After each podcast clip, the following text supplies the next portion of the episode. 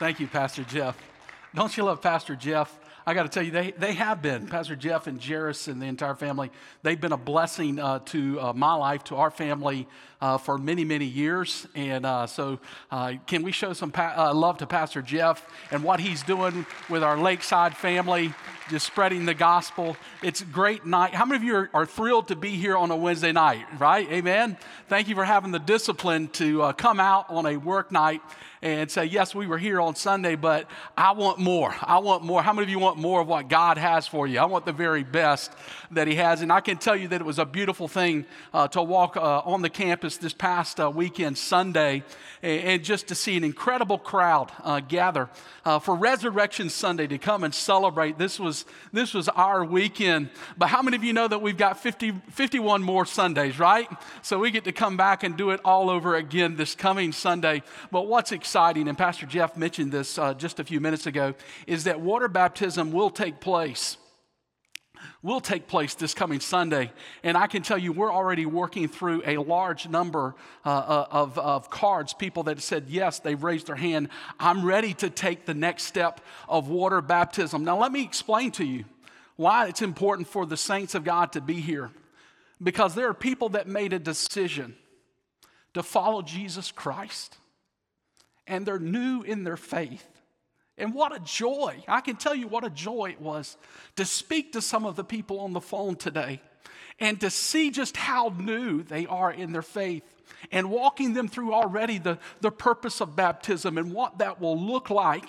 And I told them on the phone, I said, the Victory family, your new family, is an amazing group of people, and they cannot wait to celebrate what you've done, the decision that you've made to become a follower of Christ. And when you come on Sunday and you're baptized, I'm telling you, your Victory family is going to show up in a strong way, and they're going to celebrate, for God has done a marvelous thing. Amen? So please, let me invite you now, be here on Sunday.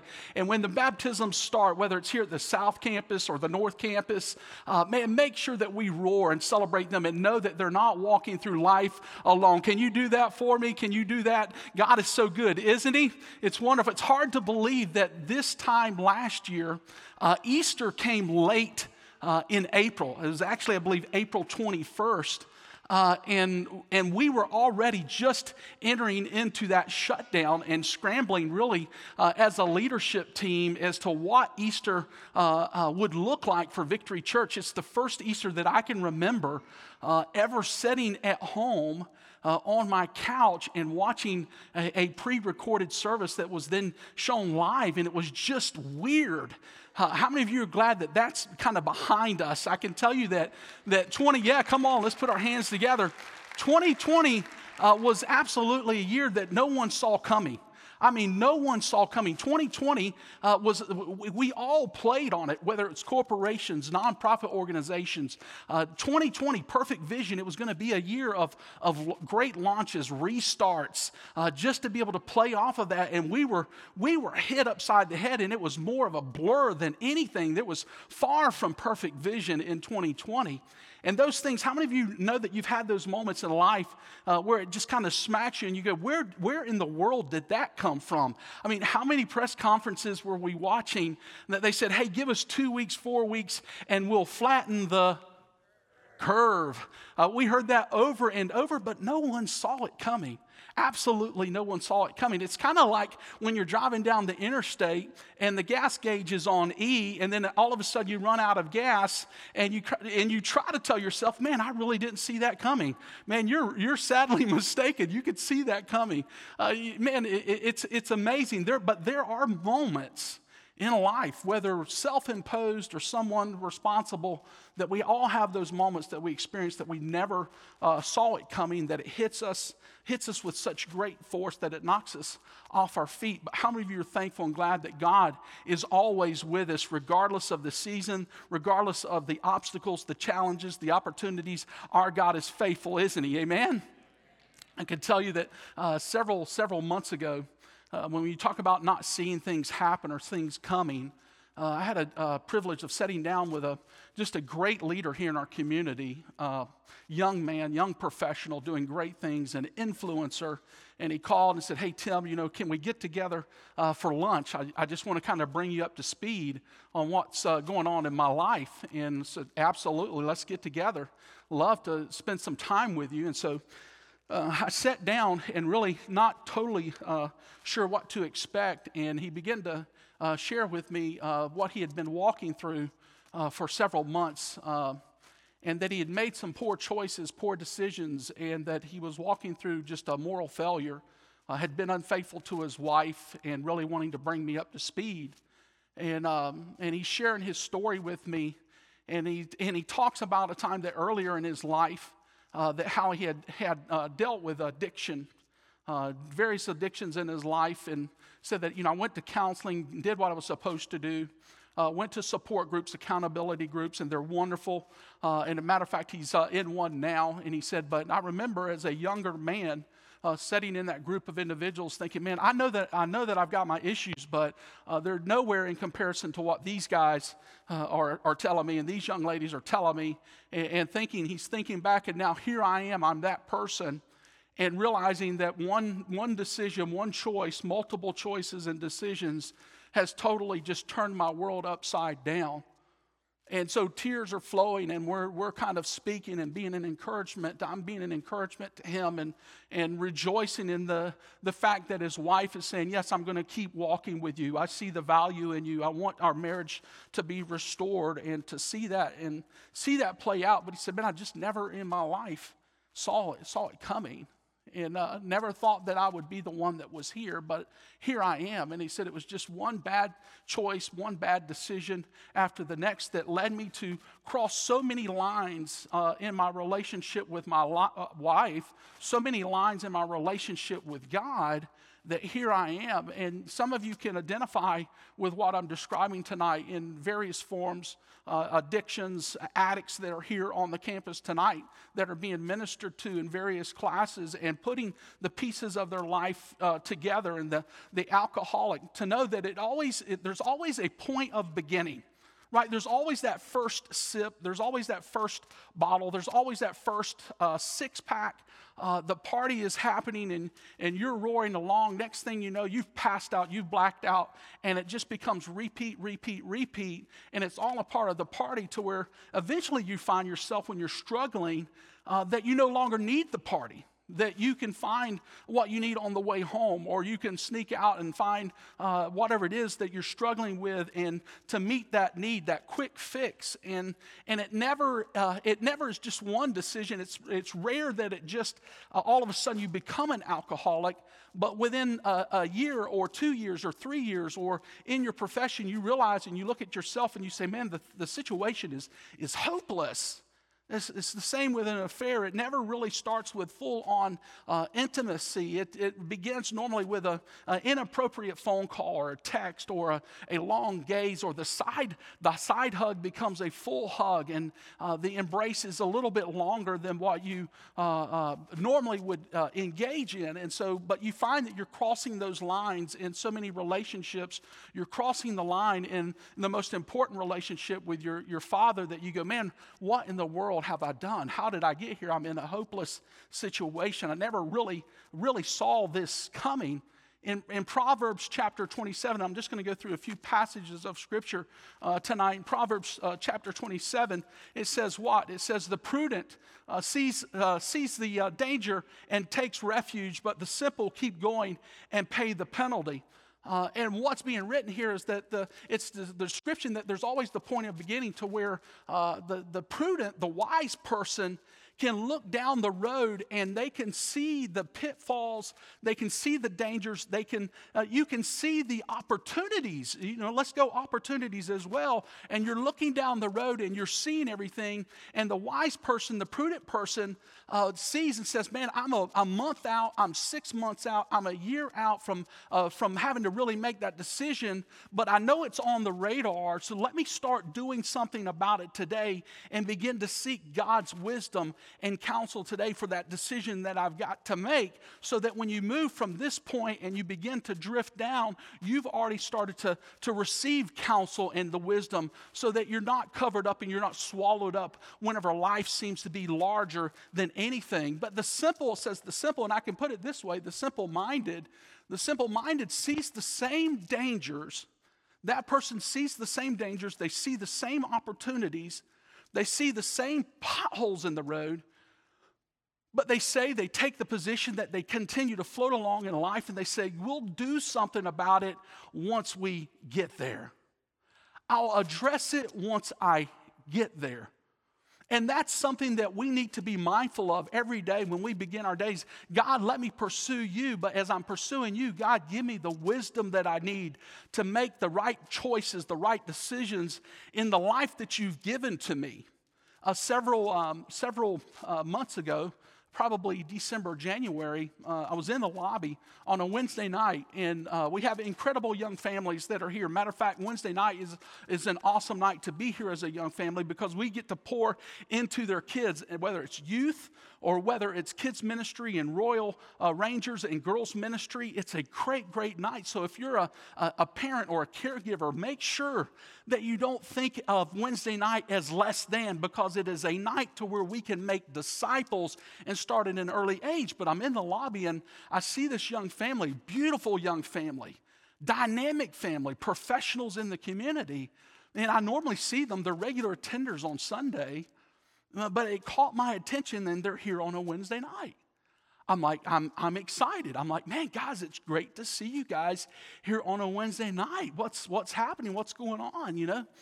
Uh, of course, they're parents, and they've got little kids, two-year-old, three-year-old, four-year-old, and they said, you know, Pastor, we had just an incredible experience as kids being brought up in the church, and we see the importance, we see the value of making sure that they have that same experience. What's happening is that it's a wise parent that at the point of beginning where God has gifted them this incredible miracle, this miraculous baby, not once, not twice, three times, I believe four times, where they say, hey, we know that in their life there's going to come opportunities. We know in their life there are going to be pitfalls and dangers. God has bestowed this wonderful gift upon us. It's our responsibility to, to make sure that we're that we're parenting them not only in the home, but we're also giving them the, the joy of coming together with their, their church family. And so that family will reap the rewards for the work that they're doing, because that two-year-old, that three-year-old, that five-year-old, how many of you know as parents and grandparents, they will not always be a two-year-old. How many of you know that at some point they're going to be a little smart mouth, thirteen-year-old, fourteen-year-old, fifteen-year-old, and we're going to come down to the altar for a whole different reason and say, lay hands on them right now. But kudos to the mom and dad that's able to come out and to be able to have the wisdom to be able to look down and say, man, uh, mama always said, dad always said, prepare. Even though you may not see the challenge in that moment, make sure that you prepare for a rainy day. Make sure that you start doing work right now, because there's going to come a moment to where that child becomes a young adult, and they're going to have to begin to make decisions and choices that will impact their life sometimes forever. And we have to make sure as a church family that we provide an outlet. That's why we do Wednesday nights. That's why we do small groups. That's why we do Sunday school and all that goes with it, to make sure that we're equipping the saints, giving them, giving everyone in the house an opportunity to disciple. The question is, is, is it possible to minimize those I never saw it coming moments in life? The short answer is absolutely yes. It comes through, here's the idea for tonight. In order to minimize those moments, it comes from a daily pursuit of godly wisdom, so that the choices that I make today afford me a better life for tomorrow. Amen? So when we pursue God, pursue God, pursue His wisdom, allows us to make those choices and those decisions so that today and tomorrow we have a better life. Amen? Proverbs chapter eight, verses ten uh, and eleven, it says, choose my instruction instead of silver, knowledge rather than choice gold, for wisdom is more precious than rubies, and nothing you desire can compare with her. In a sense, what you're doing is you're saying, you're recognizing the importance of wisdom, and you're saying, okay, hold, hold the gold, hold, hold the silver, hold the precious rubies and the stones. There's something that I, that I need to pick up here and that I need to be pursuing more than wealth. Not that there's anything wrong with wealth, but, but God is speaking to us through His Word. Make sure that you're seeking knowledge. Make sure that you're seeking wisdom. Look for instruction from those that can give you and provide godly wisdom. And why is wisdom better than wealth? That's a great question. Why is wisdom better than wealth? Wealth is, wealth is a wonderful thing. Wealth gives you margin. Wealth does uh, it does allow you for there to be error and to say, okay, we've got wealth uh, to be able to get through us. There's nothing wrong with a healthy savings account. There's nothing wrong with a strong uh, investment portfolio. Not at all. But I can tell you that wealth will will never buy you a, a good reputation. Wealth, wealth will, will never afford you just great character. But wisdom, and, and, and think about this, wealth, wealth is just fleeting. It, it can, how many of you know that, man, it can, as soon as it enters into one hand, it can go out the other hand just like that. One choice, one decision, and what you had put away, stored away, can disappear just like that. But wisdom, when, wisdom is eternal.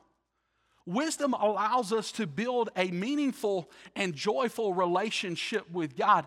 As, as a matter of fact, it gains us priceless favor with the Lord.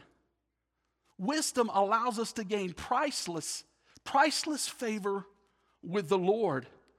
And I want to take just a few moments to walk through First Kings. First Kings chapter three is where I'm going to take off, but before we get to, to, to the verse, I can tell you in the first chapters, uh, the first chapter and the second chapter, there's a transition of power that's taking place.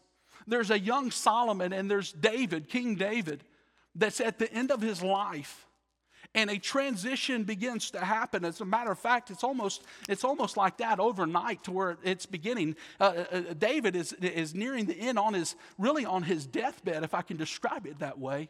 Poor, poor, poor health. You can read it yourself. And he brings his leadership team and, and brings them in and, and then places, says, hey, now is the time for Solomon to step into that role to become king of all of Israel. Matter of fact, go and get my mule and place him on my mule. And, and then go and make sure that you anoint him and then, and then sound the trumpet and let's celebrate and let there be a great war. They, they said that the celebration, if you read this, was so great that the ground trembled. That the ground trembled. And here it is, a young Solomon. The theologians have studied and believe that he was somewhere around nineteen, twenty years uh, of age, a young guy. Imagine this now. Imagine tomorrow morning waking up, turning on the business network, and you see that Ford Corporation or G M, uh, Chevron, uh, you, you name it, large uh, established Fortune five hundred companies, and they introduce this young, fresh kid straight out of high school that has just gotten his diploma as the new C E O of their company. That, that's what it looked like, is that here's a young Solomon at twenty years of age, and, and David is pointing to him and said, You're, it's now your time. And Solomon's got to be thinking to himself, and I'm just imagining as I'm preparing for the message, a twenty-year-old says that the, the population, the people, were so numerous, so great. Here he is, and he probably saying, I, I know I heard about this. I thought that it could possibly happen, but man, I didn't see it was coming this quickly, that it was going to happen right now. Maybe, give me. A, can you give me another year or two? Let me kind of gain my feet. Let me mature a little bit. I'm thinking of a young Solomon, not completely filled out, good-looking, handsome, uh, but yet the, the crown is just kind of uh, cockeyed on his head because he hasn't totally and fully developed. But he's sitting there and he's pushed into this, this role now. And that's the young Solomon that's now sitting on the throne, ready to make decisions. And you can imagine this, the weight of the world is on his shoulders to know, I, I'm following, hey, I'm not following just any king. I'm following King David. I'm not just following anybody. I'm not following a guy that, that's had a miserable reign. I, I'm following someone that has established this nation. I'm, I'm following someone that has conquered everyone. I'm following someone that's had great success, and I'm twenty years old. So you can imagine as a twenty-year-old, the sleepless nights. How many of you know what a, a sleepless night is when you're up all night long? And here's Solomon entering into his rest. And you can see there in First Kings chapter three, it says that God said, "Ask for whatever you want me to give you." Ask whatever, whatever it is that, that you want. Just ask Solomon. Solomon knows and recognizes, man, his kindness has been upon my father, his kindness, God's kindness has been on, on our household. I can already see his hand at work in my life, and he's and he's he's coming to me in a dream, and he's asking me, what, what is it that you want? And Solomon, Solomon responds. He says, so give, in verse nine, so give your servant what? A discerning heart to govern your people and to distinguish between right and wrong. For who is able to govern this great people of yours? And in, in, in a sense, he, he's having the moment that he's saying, hold the gold. Man, we've, we've got a lot of gold already. Hold, hold the silver. Hold, hold the rubies. Hold everything. Let, let's just pump the brakes here real quick. I have just been thrust into this position. What is it that I, I, what can I ask for? God is coming to me, asking me what, anything that you just ask. How many of you know that we serve a God that if, if I believe that if Solomon asked, God, I need some more margin, I need some more gold. How many of you believe that we serve a God that God would have given him the gold? If he, if he would have said, God, I need, I need some precious, precious stones. You know, in the market, in the trading, God, that's what we need. We're, we, we don't have what I was hoping that we'd have. But he didn't. He said, man, hold, hold the gold. Hold all of that. All, of, all that people would normally pursue and ask for.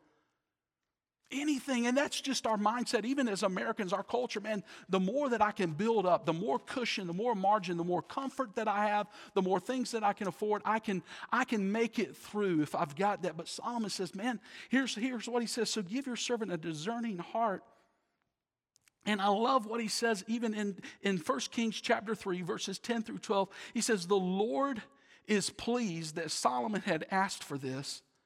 So God said to him, since you have asked for this and not for a long life or wealth or for yourself, nor have you asked for death of your enemies, but for discernment and ministering justice, I will do what you have asked, and I will give you wise and discerning heart so that there will never be anyone like you, nor will there ever be. I'll give you all the wisdom.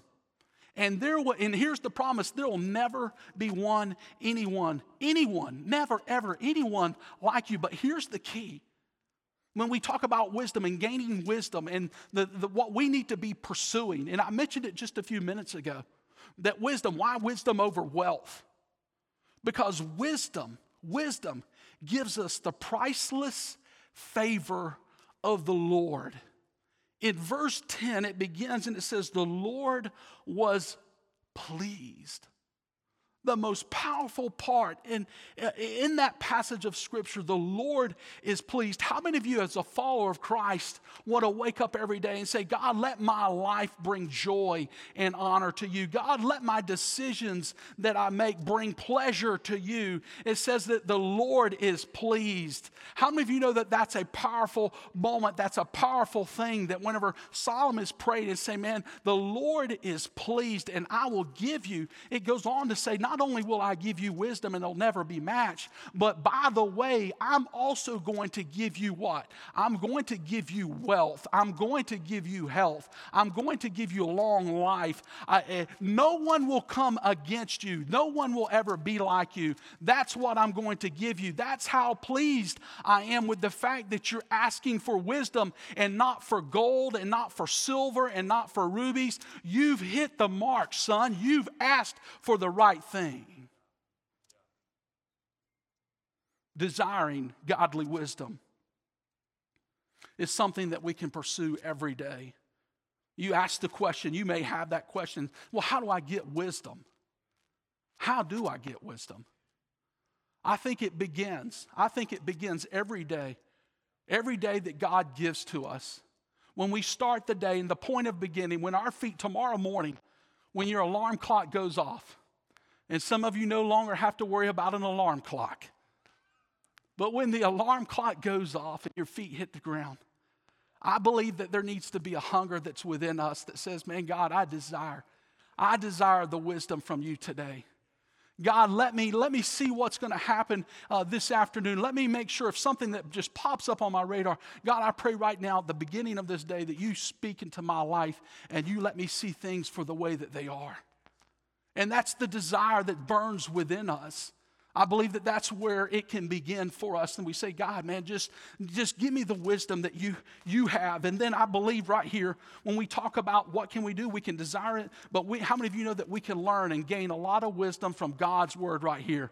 There's nothing that we're going to face in life, in our families, in our relationships, in our businesses, as we're leading people, that God does not address right here. How many of you know that we can gain incredible wisdom from reading God's word, that we need to be a steward, a steward and a student of God's word and learn it every day? That's the example that Solomon uh, gives to us as well. It mentions, if you continue on reading chapters later, that people would come from all over just to be able to sit at his feet and to be able to hear his insight and to hear his knowledge. The Queen of Sheba gets her whole entourage together, shows up thinking, I've got questions, I'll be able to stump Solomon. Solomon, they're the hardest questions ever. She gets there, has the encounter, and he, he answers them with such grace, seamless response that she responds back that says, what I've been, what I've received, the reports that I have given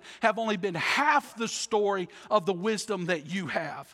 Only half the story of the wealth that you have. Praise be to your God, the God that you serve, is her response. And that's because he spent the time with the Lord. That's something that we can embrace as followers of Christ. And it's right here and say, man, don't let any dust get on the top of my Bible. Let it be a worn Bible, a Bible that's used every day to make sure that I get instruction. Amen? That's the word of God, the one that gives us direction for every season of life. I believe that we can desire it. I believe that we can learn. And then I believe that we need to surround ourselves with godly counsel. In my own life, there, there are three people. There are three people that speak into my life. One's a beautiful Italian. And she knows how to speak into my life. There's two other gentlemen that are well seasoned, a little older than I am. I don't go to them often, but I know that any time that I pick the phone up, they know that I'm calling for a reason and that there's something that's on the agenda, something's on the radar. And often, I don't know if you've ever experienced this, but do you know the people that respond to your question with a question? It's not the answer that, they, that they're coming to give me the answer to tell me, well, Tim, you need to do this, this, and this, and this. But they have the authority. They have the spiritual maturity. They have the experience. Well, Tim, have you considered? Tim, have you thought about?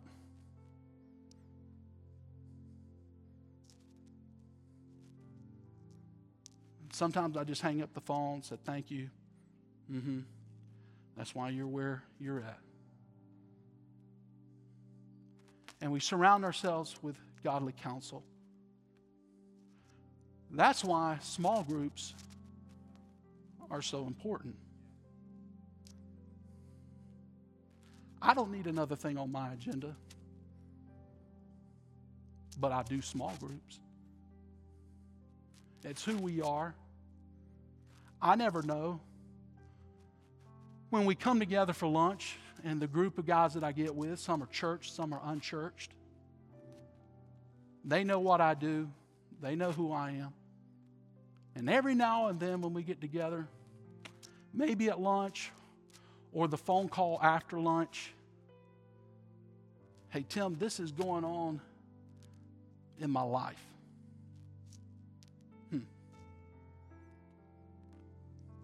To know that there's somebody that's waiting for that seasoned person in their faith that can say, yes, I see the importance of a small group. I see the importance of being able to be poured into. But then as God pours into me, let me be that conduit that pours back out into others. Amen? That's why we surround ourselves with godly counsel. Here's what I can tell you. In the first two chapters of First Kings chapter three, David is giving instruction to Solomon. Now, with this person, with this situation, and on two occasions, on two occasions he says, use your wisdom. Speaking into his young son's life at the end of his life, he speaks into his life and he says, use wisdom. Finally, what is it that we can do? Man, we said we desire, we can learn, we can surround ourselves with, with godly counsel. Here's the last one. It's so easy. All you have to do is ask God. And his word in James chapter one, how many of you know it? James chapter one, verse five, it's on the screen. It says, if any of you lacks wisdom, he should ask God, who gives generously to all without finding fault, and it will what? It will be given to him, and it'll be given to him generously. That's the God that we serve. That's the God that we serve every day, that we can come to him at the beginning of our day, whether we're here and we're making those choices. The God that we serve is a God of abundance. Every time when you read in the Bible, not only does he give you just a little smattering of wisdom, or he doesn't say, let me just sprinkle a little bit, but here's the God that we serve. He comes with both hands wide open, and he's ready to bestow just generous amounts, because he knows that's what will allow you to have a better life when you begin to make solid decisions, solid choices, when you begin to operate in that realm and say, God, give me the wisdom. He's saying, listen, listen, the prudent. The prudent sees the danger and you start preparing. But the simple-minded, don't be that. Don't float through. Don't wait until you get there to make the decision. Imagine with me, as you stand with me tonight, imagine with me how healthier your marriage would be, whether you've been married for five years or you've been married for twenty-five years. And you say, God, I need your wisdom. I know that my wife and I are going to have a discussion this afternoon. God, get, give me the wisdom to be able to just keep my mouth shut when I need to keep it shut. God, let me be a hearer. Let me be a giver. God, you know that there's an acquisition that our business, that our company's getting ready to take down. This is going to do incredible things for our business. But God, I pray, I'm beginning this day. You know, you know what? My my pastor, he, he, he he's not a necessarily a business person, but he knows things about business. He's probably seen a lot of people that have made decisions in acquisitions and buying things. And did it cost them anything that maybe that I'm not seeing? Maybe it, it maybe it's worth picking the phone up and calling my pastor and saying, Pastor, here's what we're getting ready to do. It's going to be a ten million dollars purchase. This is what it's going to require of us. Do you have anything for me? That you can begin that day, start that day with whatever you're facing. Um, imagine with me what the difference your life will look like when you begin to execute and make those decisions. Will you, will you raise your hands tonight and close your eyes with me and stick your hands up in the air with an open palm, and let's just begin to pray. Say, God, well, Lord, we come to you tonight on a Wednesday night. God, we ask for the godly wisdom, not just wisdom, but godly wisdom. I pray, Father, right now for every person that's in this room, those that are carrying the weight of the world on their shoulders, walking into just some critical decisions that, that will need to be made in the coming days. I pray, God, right now as we have our hands lifted and as we ask from you, I pray, God, that you would give us the wisdom to make the right choices and the right decisions. Lord, I pray right now for that person that may be watching online tonight, that has their hands raised and they're, they're ready to make the most important decision in their life, and that's to accept you as their Lord and Savior. They want that godly wisdom. I pray, God, that they would find themselves, Lord, right now, repenting, Lord, surrendering their life, asking for forgiveness, asking to be made whole, to be a, a new creature in you. And God, as they pray that, whether they're here in this room tonight or watching online, we celebrate with them with that simple prayer of asking for forgiveness and for you to be the ruler of their life. God, we rejoice tonight. I pray, God, that you would begin to just direct their footsteps and pour wisdom. God, we turn this service over to you and believe that you're going to do a great work, Lord, in the lives of the Victory Church family and in our community. God, we're going to come back on, on Sunday ready to rejoice and to celebrate what you've done in the lives of the unchurched who are now a part of the family of God. We can't wait to come back together. Lord, I pray that you'd watch over us, be with this church family, protect us at all times, bless us beyond measure, and we'll be sure to give you all the praise and glory and honor. If you're watching online, we want to say thank you for watching tonight. Thank you for joining us. If you're in the house, the altars are going to be open. Pastor Randy and the team are going to continue to worship. And if there's something that you need to pray about, if you have a specific need, our altar team is here. So just begin to make your way into the altar. How many of you are thankful that we have the altar open again on Wednesday night and Sunday night? Man, don't miss your opportunity. As Pastor Randy and them sing, make your way right now to the altar. God bless.